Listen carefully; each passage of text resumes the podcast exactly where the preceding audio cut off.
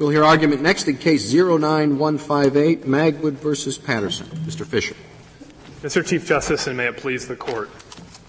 A habeas petition challenging a new state court judgment for the first time cannot be a second or successive petition. AEDPA, of course, is a highly complex statutory system that has many interdependent parts. But the pivotal language of this case, Section 2244, is reproduced at page 2 of the blue brief, of petitioner's brief. What that section does is it restricts claims that can be brought in, quote, a second or successive habeas corpus application under Section 2254. So this text establishes a two-step framework. First, a court needs to decide whether it's dealing with a second or successive petition. And second, if it is, and only if it is, then the court applies the modified res judicata principles set forth in that section. Now this case involves only the first of those two steps. And a petition as here that challenges a new death sentence cannot be a second or successive petition for the very simple reason that it challenges a state court judgment that has no, never been challenged in a habeas petition before. 2244 doesn't make any reference to judgment. 2244B.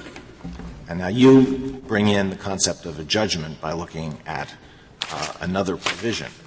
But if second or successive application means a second or successive application with respect to a particular judgment, then I don't see why the important and seemingly common sense point that you make in footnote 8 of your brief can be correct, namely that when a prisoner such as petitioner obtains habeas relief from his sentence, but not his conviction, any habeas petition after his resentencing that challenged his conviction would be successive. You suggest that there are two judgments. There's a judgment of sentence and there's a judgment of conviction. But for habeas purposes, the only thing that's relevant is the judgment pursuant to which the petitioner is held in custody.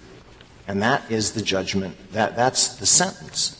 So I, I, if, if your argument is correct that you look to whether there's a second or successive application as to a judgment, then the point you make in, in footnote 8 just cannot be true, so that if a petitioner gets sentencing relief, gets resentenced in a second petition, the petitioner can challenge the conviction.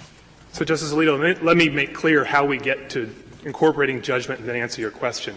The way that you incorporate the word judgment is because, again, the language I just quoted says an application under Section 2254.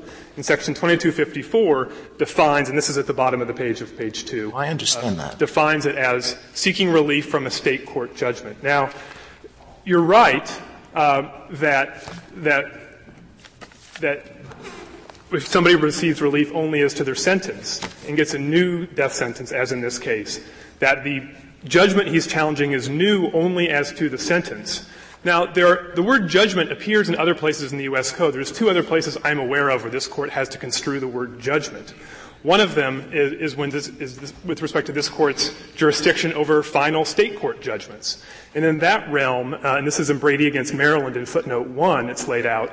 In that realm, this court treats a judgment as having two parts if that can be a, final. If someone has a, a judgment of conviction, but is no longer in custody, that that person cannot bring a habeas petition. Isn't that right? That's right. So it, is the judgment pursuant to which the person then is held in custody to which the habeas petition goes.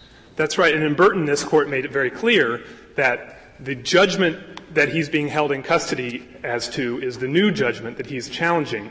Now, what I'm saying is, in the Brady context, this court has treated judgment as having two parts that can be final as to one and not as to the other. Uh, in other contexts, in Burton, for purposes of an appeal or seeking habeas relief, it's treated as inseparable. And the common thread bet- between those two circumstances has been what minimizes federal intrusion on state affairs.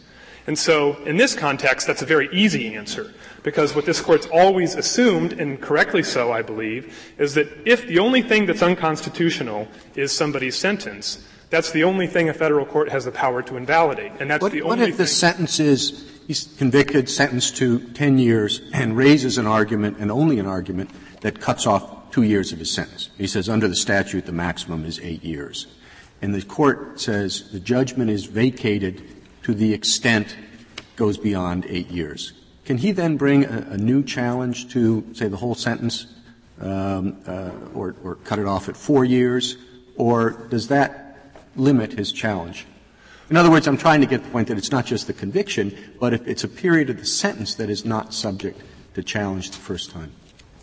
Well, I don't know, you, Mr. Chief Justice, that that question could actually arise in a 20, Section 2254 case, where the only thing a federal court has the power to do is to declare one way or another whether the sentence is constitutional or not, and then leave it to the state to decide uh, in further proceedings how to re- how to go forward. In the federal context, in Section 2255, the question you suggest might arise, and indeed it has in a few places. And the question that the federal courts have asked themselves in the second habeas petition, the second in time habeas petition, is, is the, is the petitioner challenging something he lost on the first time?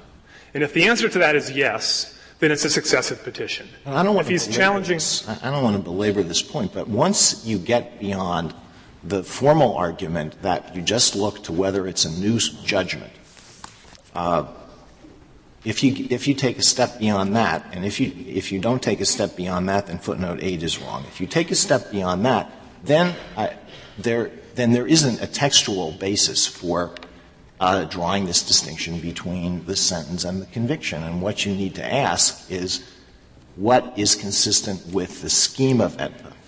Isn't that right? Uh, no, I, no, Justice Alito. I think there are two textual bases. The first is the word judgment, and as I've described, sometimes this court treats a judgment as having two parts that can be divided, and sometimes it doesn't. I think in this context, it ought to treat them as able to be divided.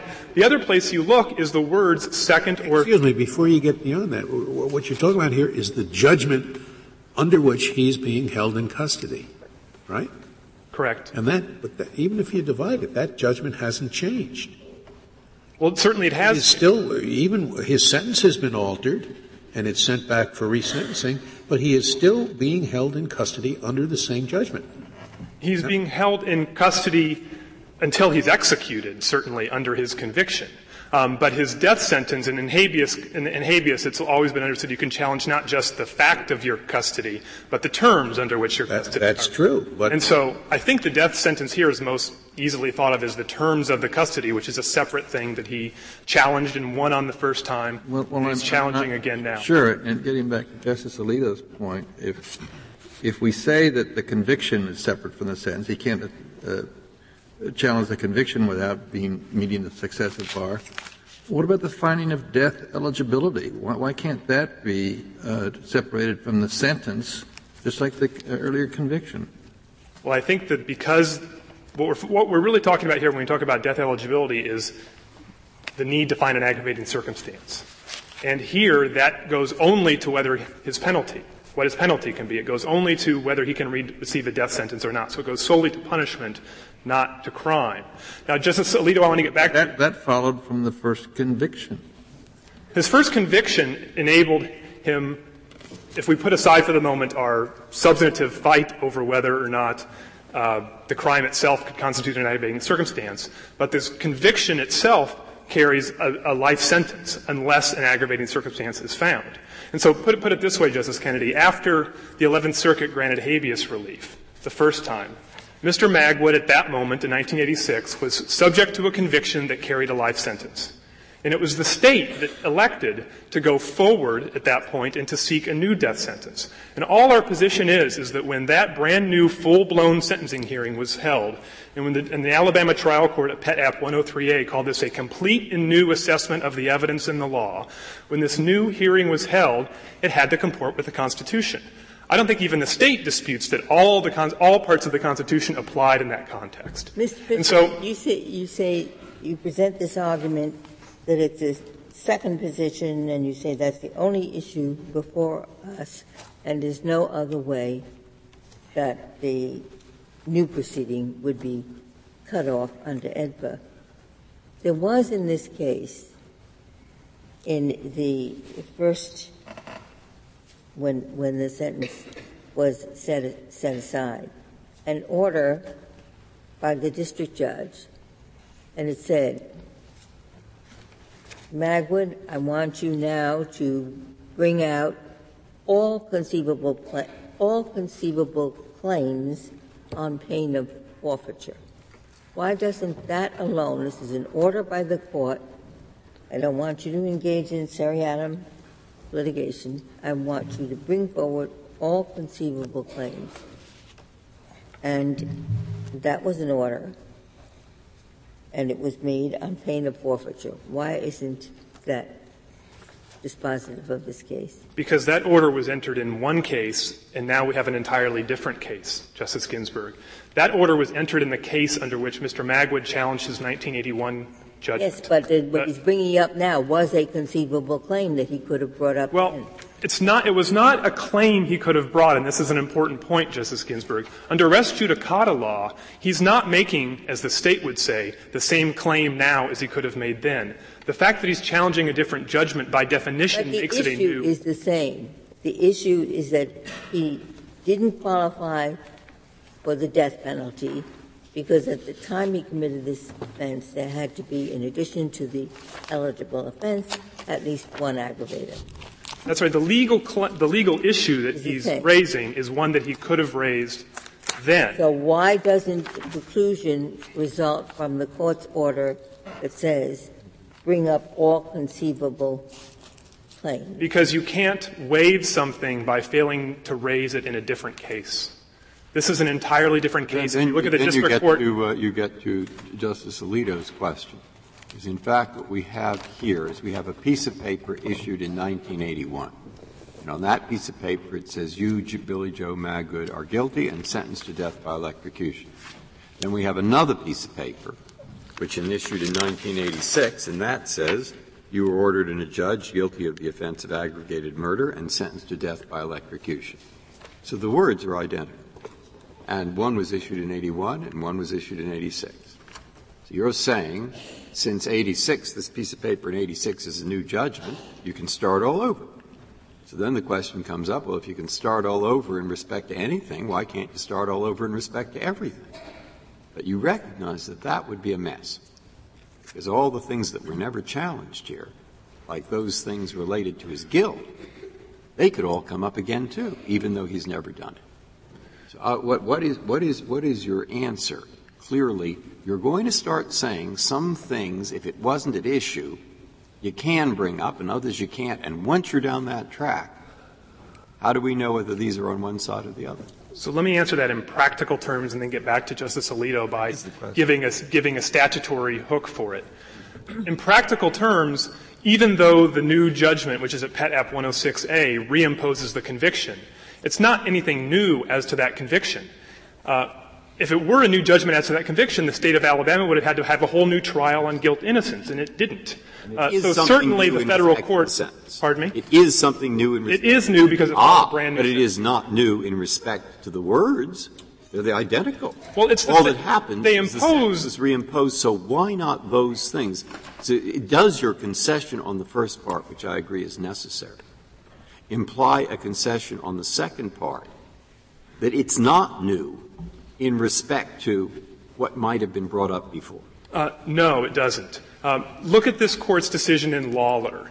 This is discussed in our opening brief, I believe around page 23, and it's a res judicata case. And what the court held in that case is, if, if somebody does something to somebody, the exact same thing multiple times, you can bring a new case when they do it to you the second time or the third time, and you can make arguments that were never made the first time. There's no waiver, there's no forfeiture, and the reason you can do it is you're challenging a new injury. So Mr. Magwood here, under, even under res judicata law, which this court has said is stricter than habeas corpus law, even under res judicata law, he would have the right to bring this claim as to the sentence because it's challenging something new. Now, let me get back to the statute because this is important. Um, the other place that we get our, our, our, our answer is from the me, the, words. the reason Lawlor doesn't work is what you have there is different acts. The later judgment is, is not just a, a later judgment with respect to the same act, it's a later judgment with, re, with respect to a different act. Here, you're saying you want to apply the same rule with respect to a later judgment, redoing the judgment for the same prior act, and I don't think that the same rule has to apply. With all due respect, I think Lawlor does apply. One example in that case is an abatable nuisance.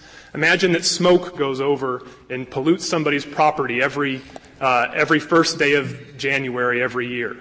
Somebody brings a lawsuit about that saying it violates certain uh, laws and they lose. If the, if the next year smoke goes over the property again, you can bring a lawsuit for the identical thing. No, not the identical thing. The last one was for the smoke that went last year. The next one is for the smoke that went this year. Fair enough. Well, same, same here. The first case Mr. Magwood brought was about the 1981 judgment sentencing him to death. And this case is about Same the 1986 act of his. I'm, I'm talking about the act that is the basis of the lawsuit. But remember, It the is act. the very same act. But all we're talking about here is not the same act. The same act as to the conviction carries over, but this was, as the trial court put it, a complete and new assessment of the evidence. This I- second I, I, death I, sentence. I want you to get on the assessment of the evidence. I, I just want to ask. I, I probably should know this, and you can get back to Justice Alito's question as well.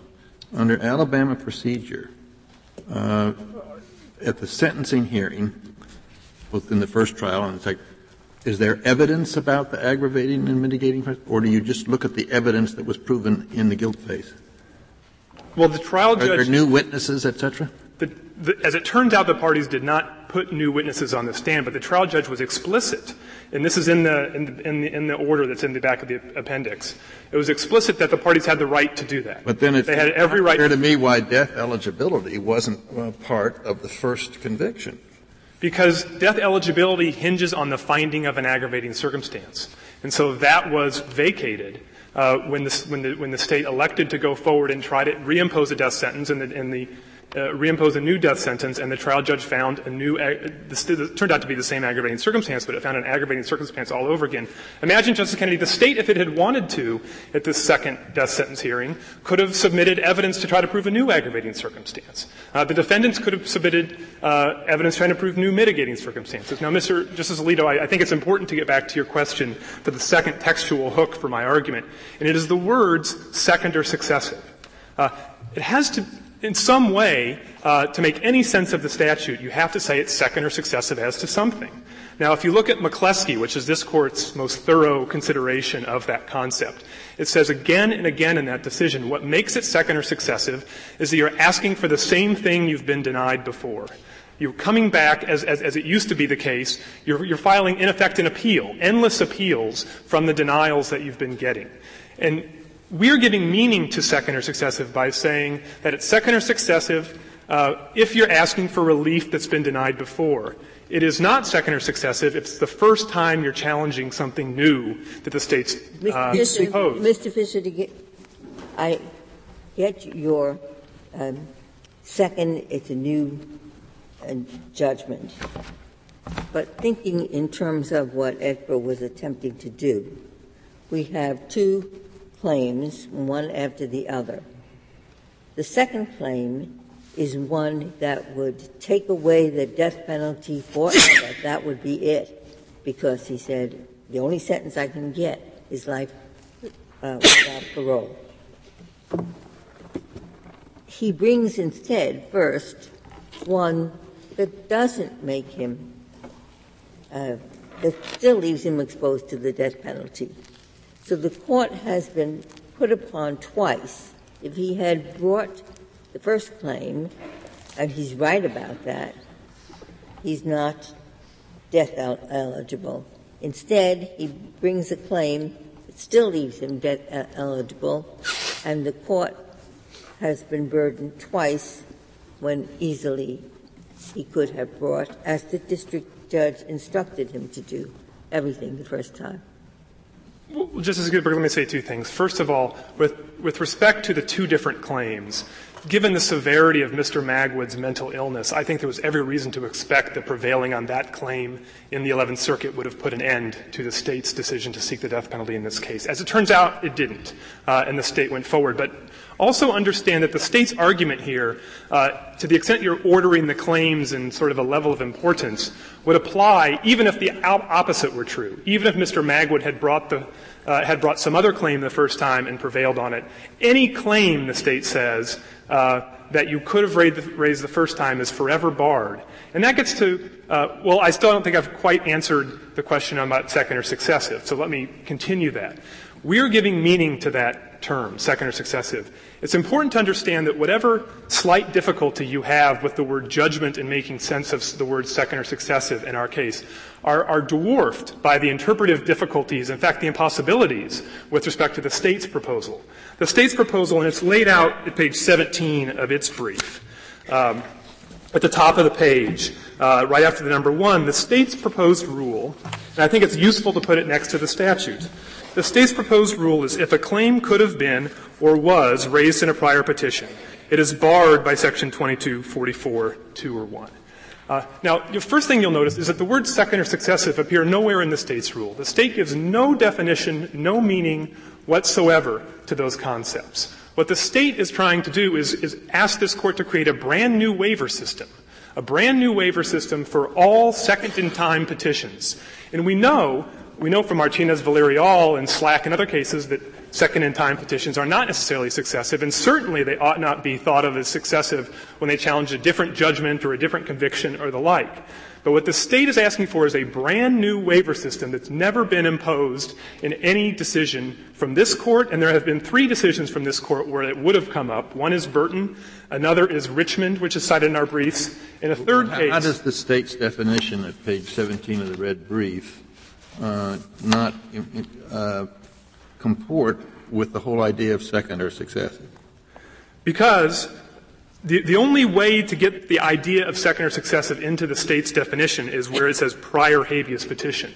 So the only way that the state could even be pretending to give meaning to that would be a second in time petition. Now we know that can't be enough because, because of Slack and Martinez Villarreal, but even more than that, we know that can't be enough because it would, it would prohibit uh, defendants from bringing second habeas petitions, even as to things that are novel uh, as to uh, a, a second in time rule, would apply Section 2244's rules to even in second in time petitions that are brand new things that arose at the that, retrial or resentencing. That's not something that could have been or was raised.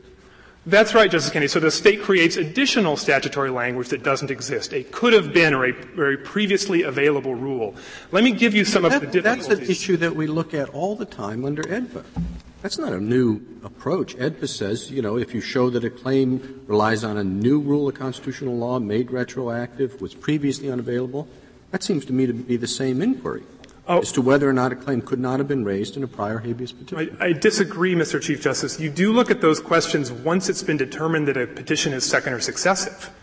You've never looked at those questions in order to determine somehow whether it gets in the door. I, I thought your point. I thought your point was, oh, this is going to be hard to do, it, uh, impossible, as you said. Well, I can tell you lots of reasons why that would be the case. So let me give you some examples. Oh, wait. First, before you get off whether this is second or successive, although the, the state didn't put it this way, I think what the state is clearly saying that if it is the second petition that could have raised this issue, it is second or successive.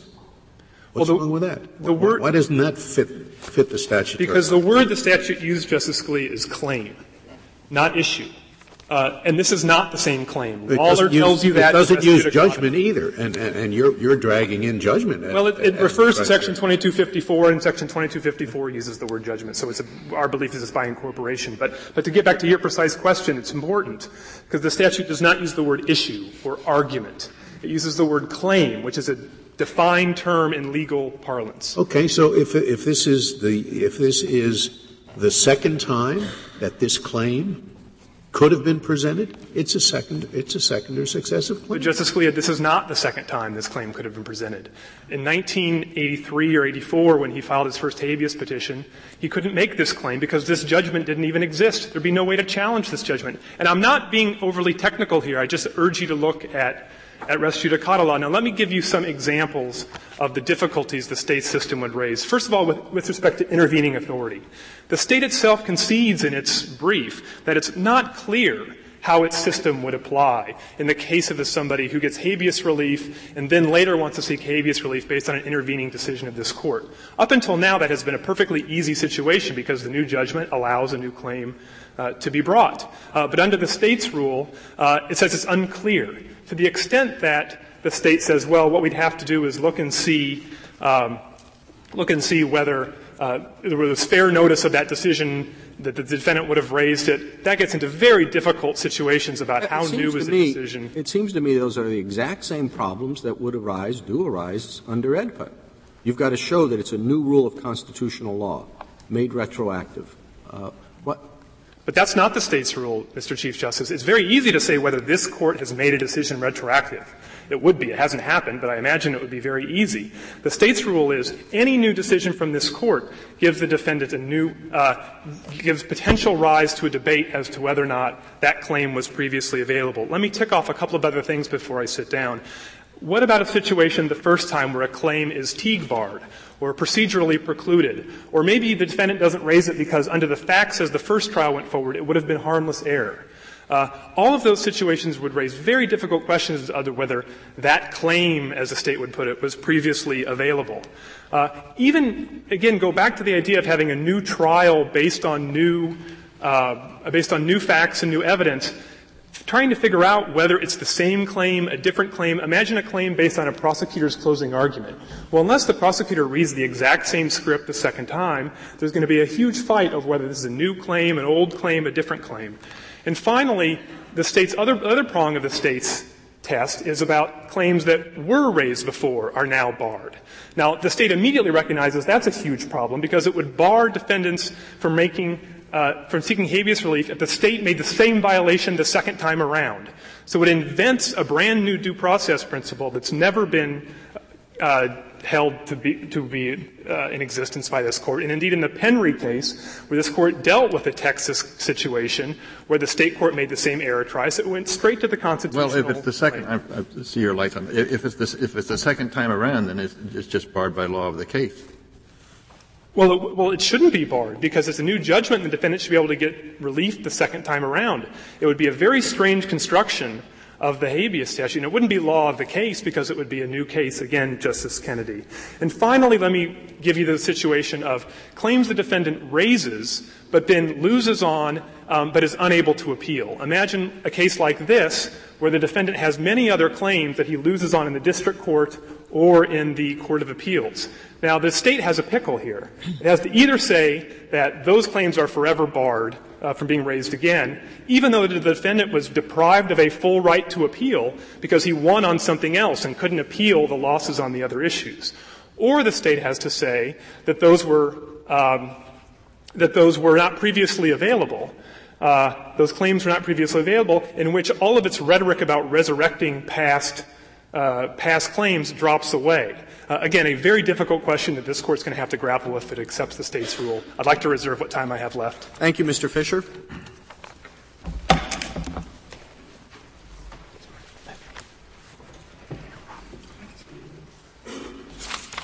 Mr. Maze. Mr. Chief Justice, and may it please the court. Even though they rose together, the state has litigated Magwood's mitigating circumstances in federal court from 1983 to 1986 and now we've been litigating his aggravating circumstances from 1997 through today. That's piecemeal litigation. That's precisely the reason that AEDPA was passed under 2244B, and that's precisely what the abuse of the writ doctrine was to designed to prevent. And it's based on the principle that this court unanimously affirmed again yesterday.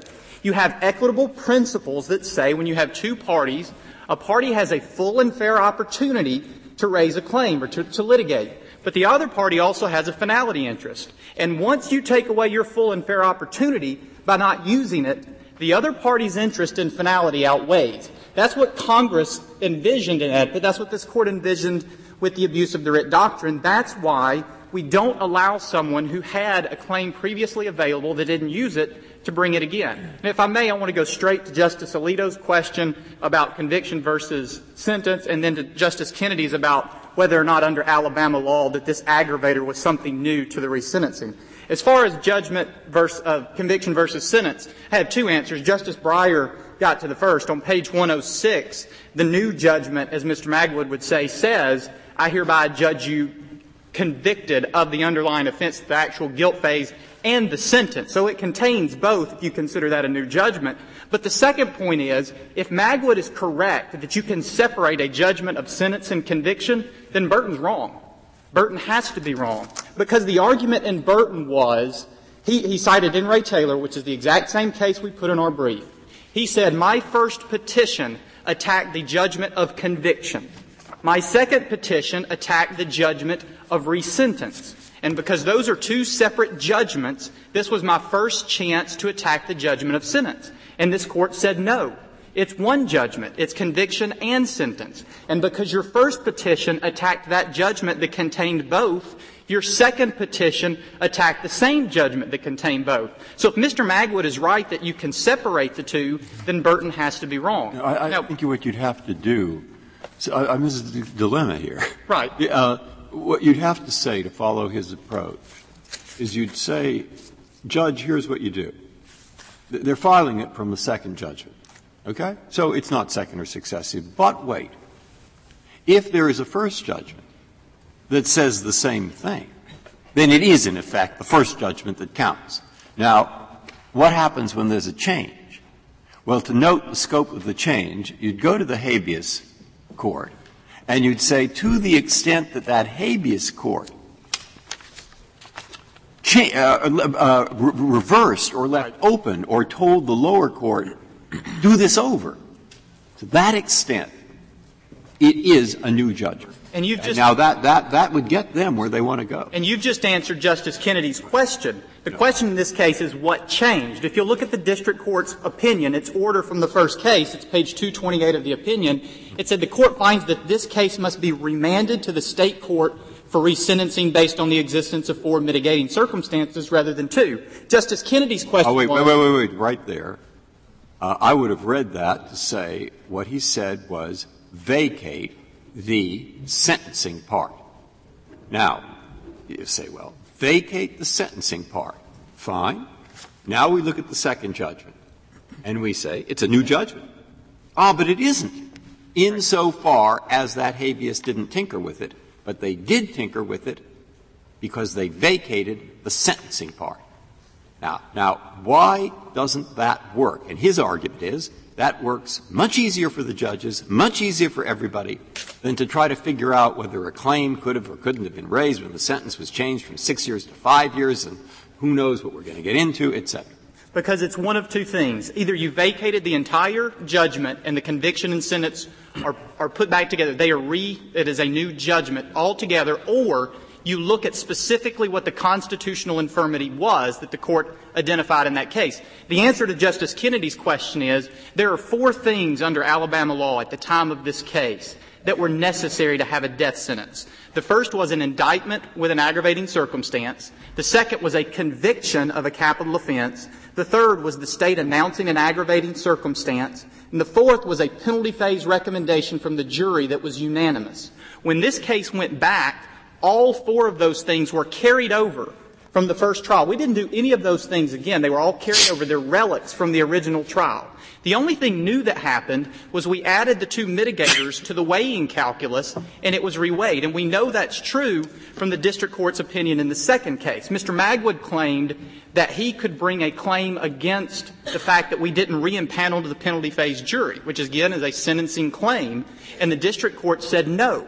The state court didn't have to re-impanel the jury to give another recommendation because that wasn't the problem in the first case. The only problem in the first case was not having the two additional mitigators. And under the same rationale, the state's announcements of the aggravator was also a relic from the first case, and in fact we know that because in the circuit court's opinion in the first case, it specifically told the state court, if you will weigh the same aggravating circumstance against the four instead of two, we won't question your judgment. His argument, I'm making it up, but I mean, I, I, he doesn't have to buy these arguments.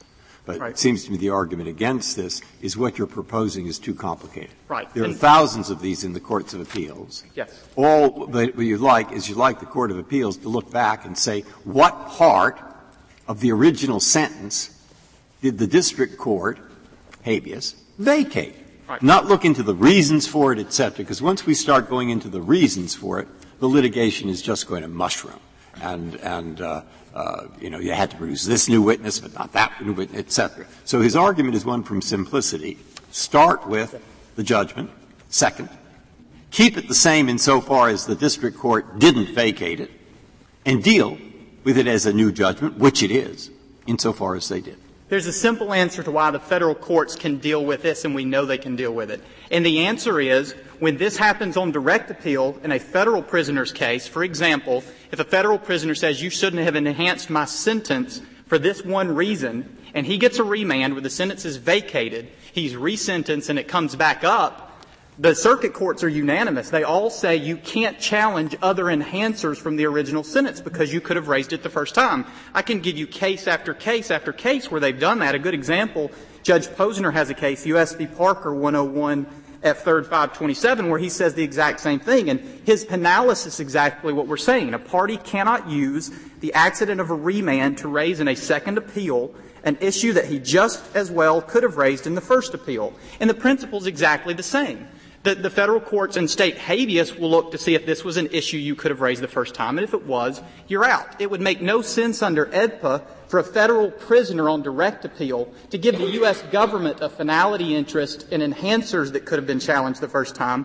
but not to give the same finality interest to states when they're coming into federal court under AEDPA for aggravators that could have been challenged the first time. Again, the whole purpose of AEDPA was to give finality to the states.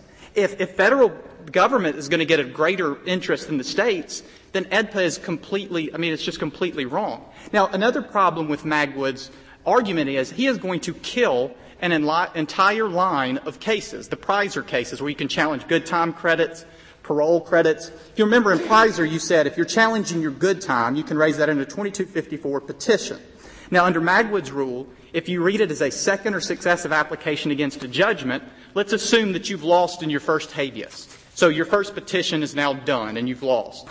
Good time credits are taken away from you. Under this court's precedent, you raise that in a 2254 petition. But that petition will be the second petition under the same judgment. And he would be barred because a good time credit claim wouldn't meet an exception. It's not new facts or law that proves he's innocent, and therefore it's barred. The only way that the circuits have been able to deal with that situation is exactly the way the state's saying here and that Justice Scalia is saying. You ask the question first, is this a claim that has been available before?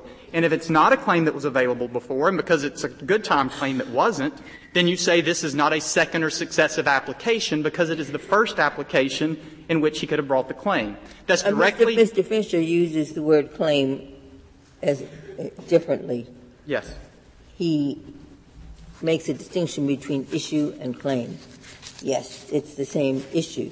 Could have been the issue could have been raised earlier, but he says it's not the same claim, and the statute uses the word claim. I had two answers to that, if I can, Justice Ginsburg. The first is this court has defined a claim in Gonzalez v. Crosby, which is a 2254 case, as the assertion of a ground that entitles the petitioner to habeas relief. If you look at the question presented, Magwood agrees that this is a claim, a, it says at the end, the petitioner could have challenged his previously imposed but now vacated sentence on the same constitutional grounds. If a claim is grounds that can give you relief, and he admits that it's the same grounds he could have got relief on the first time, it is the same claim. Now, to the extent that he's telling you that this is a new injury, that the smoke example that, that Mr. Magwood is talking about, we disagree with that. But to the extent that he would be right, the difference in his example in this case, he asked us to blow the smoke at him the second time. Remember what happened at, in, the, in the first proceeding. Magwood didn't challenge the aggravating circumstance, and then when we got to the Court of Appeals, he asked specifically the 11th Circuit to send this case back for resentencing so that the four mitigators could be weighed against the original aggravator. He asked for this to go back and to ask to have the aggravator applied to him again. So he invited the error. This is not like a normal civil case where. What, what, would happen if uh, it, it had been sent back on, on this ground? But there was another ground that he had appealed on, which the court never reached.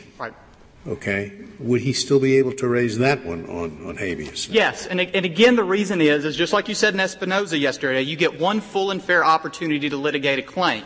If you raise the claim in the first petition, it's not abusive, as this court said it in McCleskey, because in McCleskey you said it's only abusive if you could have but didn't. And this court's really already answered that question in Slack. I, I, think I think you're right, but McCleskey was pre-ed. But what, it was. What, what's the answer under AEDPA to the Justice Scalia's problem? I think it's the same, and the reason I say that is because in Slack you had a first petition that raised unexhausted claims. It was dismissed. He raised what everybody acknowledged was a second in time petition, But you said because he didn't get an adjudication on the merits, we're going to let him do it again. The same thing happened in Martinez Villarreal. It was just found not to be successive, under the words of the statute.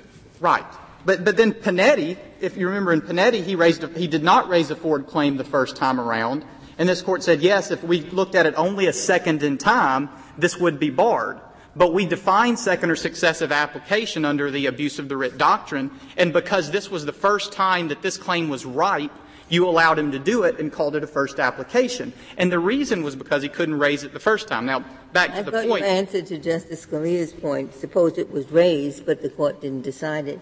Right. Uh, your, your, your test, I take it, is that he must have one full and fair opportunity to litigate the question. That means to raise it, to have it aired, and to have it decided. Absolutely. The, the, the point would be it's not an abuse of the writ if you raise a claim the first time but don't have the chance to have it adjudicated. You abuse the writ, as this court has always said, by having a chance to raise a claim but then not doing it. So if they raise the, your, your, view, your view, simple rule, no matter how many judgments there are.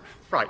If this claim could have been raised and would have been fully adjudicated had it been, he's barred. Yes. But if either uh, it couldn't have been raised, right. or if it could have been raised but wouldn't have been fully adjudicated or wasn't not fully adjudicated, not barred. Uh, yes, that's it, and that's apply it to everything. And that's directly. we reconcile that with the language. Does it work in terms of the language of the? Well, what this court has done since AEDPA came out on two different occasions has said the phrase second or successive petition is a term of art, which we give substance in our prior habeas corpus cases, the abuse of the writ doctrine cases. This court has always said since AEDPA came out that we have to define the term by looking at what's an abuse of the writ, and that's what the circuit courts have done. The circuit courts are applying the same rule that we've given you, which is precisely what Justice Scalia said judgment. earlier. One judgment, never gone up on appeal.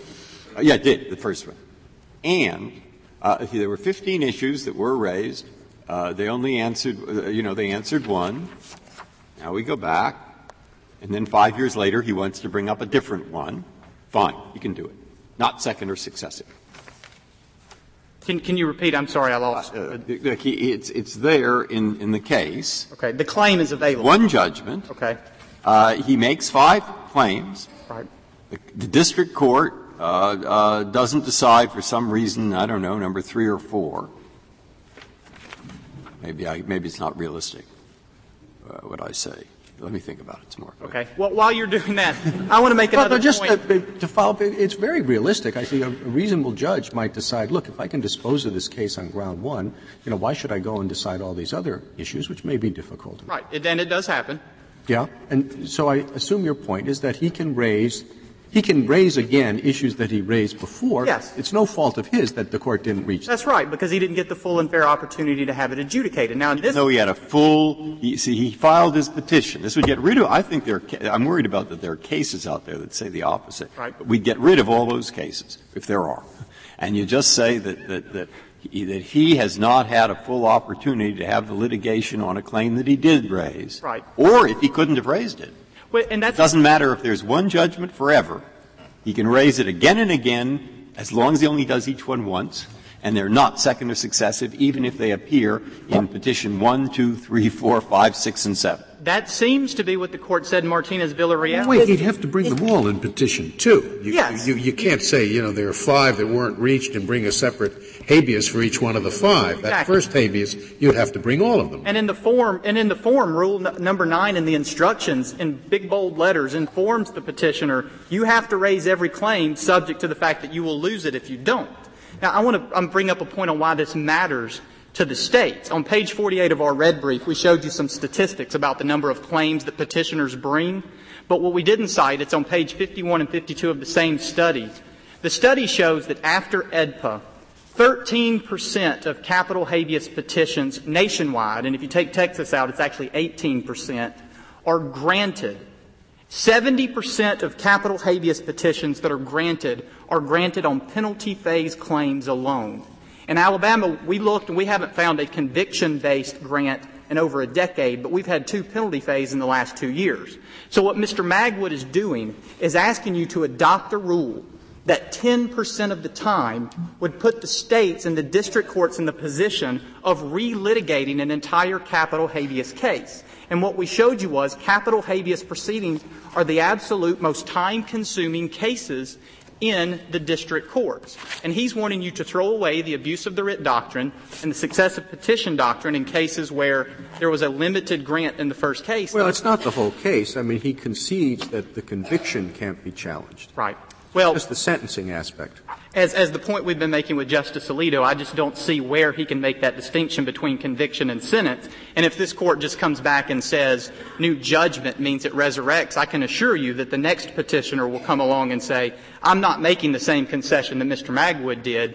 Judgment means conviction and sentence. See Burton, and he's going to raise 50 repetitive claims from his conviction and from his original sentence. And then we have the problem that the federal district courts are already dealing with. It's these habeas petitions, as we showed in the brief. Sorry, wouldn't collateral estoppel block the relitigation of all sentencing, resentencing issues that were decided that were identical? No, Justice Sotomayor, and the reason is, is collateral estoppel is a res judicata principle that doesn't apply to federal habeas proceedings. That's the reason that the abuse of the writ doctrine and the successive petition, uh, petition doctrine were created. When you go all the way back really, to what, Salinger. What, what, case do I read to support that proposition? Salinger. I, I, I had thought that uh, uh, law of the case, issue preclusion uh, would apply. No, the court has always said that res judicata in its all forms, and, and the, the case to look back to is all the way back to Salinger. If you'll remember Salinger, he had two habeas petitions. The first one raised a claim on which he lost. The second petition raised exactly the same claim, and he lost again. And the federal government, the reason he lost is because they said it was barred by res judicata, in this case, claim preclusion. It went up to this court, and this court said res judicata doesn't apply in federal habeas proceedings. So that court is wrong. But we understand the problems the courts are going to have because there is no res judicata. Therefore, we are creating this abuse of the writ doctrine, this equitable doctrine that will allow the courts to deal with the loss of collateral estoppel. The only thing that Mr. Magwood has been able to cite to the court. I guess if res judicata applied, you wouldn't be able to bring habeas in the first place uh, on an issue that was wrongly decided, right? If it was decided, it's res judicata. Right. And so your, your habeas claim would be barred. And, and again, a, a, further point would be, you know, Mr. Magwood keeps saying that just because he won, this is different, but. Well, the, the, old, the, the, the former rule, of course, was that you could bring writ after writ after writ. Yes. Uh, was it, was McCleskey the first time that that, that, that, that was foreclosed? No, that, that just, that just incorporated a whole body of law which was very much like issue preclusion, was it not? Yes. No, the court's always said it's a modified sort of res judicata, but they are different in some respects. And you can use it sort of as an analogy, but they are different. The court has said res judicata doesn't apply. That's why we have to have this similar doctrine, because without it, you could raise repetitive claims. It was the whole reason that the rule came into existence. What happens if in the first trial, the lawyer thinks, you know, I have two claims here. One is mediocre and one is great. And I'm not going to win in the Court of Appeals unless I make the great win. Just forget about the mediocre. And he brings it and he wins. Okay. Now he goes back. Now can he make the mediocre win? No. If he didn't raise it the first time, he has lost his opportunity. That's Wong Doo. The very first case that this court ever decided under abuse of the writ principles, Wong Doo raised two claims but the second claim he decided wasn't good enough. He failed to put on evidence and abandoned it. So he better put in everything. Right. And, and if he puts in everything and they don't reach the other ones, he's okay because he can right. raise them again. And, and we will let him do that. If the court has no further questions, we just is this a case in which the claim is he's ineligible for the death penalty? The underlying claim itself. And is that is that a meritorious claim? Well, the first, the first answer is the claim itself is, did I have fair notice in 1978 that I could get the death penalty? The claim itself, no, is not meritorious. But of course, that's our opinion. The 11th Circuit hasn't decided that issue yet, nor has it decided what's always been our principal argument. This claim is also procedurally defaulted because he didn't fairly present it to the state courts. The state courts never had a fair opportunity to decide this fair warning claim. The merits of the claim have never been decided. Not, not by the state courts because it wasn't fairly presented to them. The, on, the only court to even talked about it is the district court.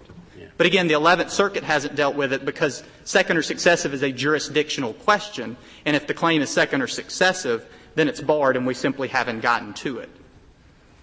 Again, Your Honors, all we're asking to do is to uphold the abuse of the writ doctrine for the same reason the Court adopted it and created it in 1924 all the way through AEDPA, and that is we are going to force petitioners to raise every claim they could the first time so we prevent the states, the victim's family, and the federal courts from going through second or third rounds of federal habeas litigation on claims they could have raised the first time.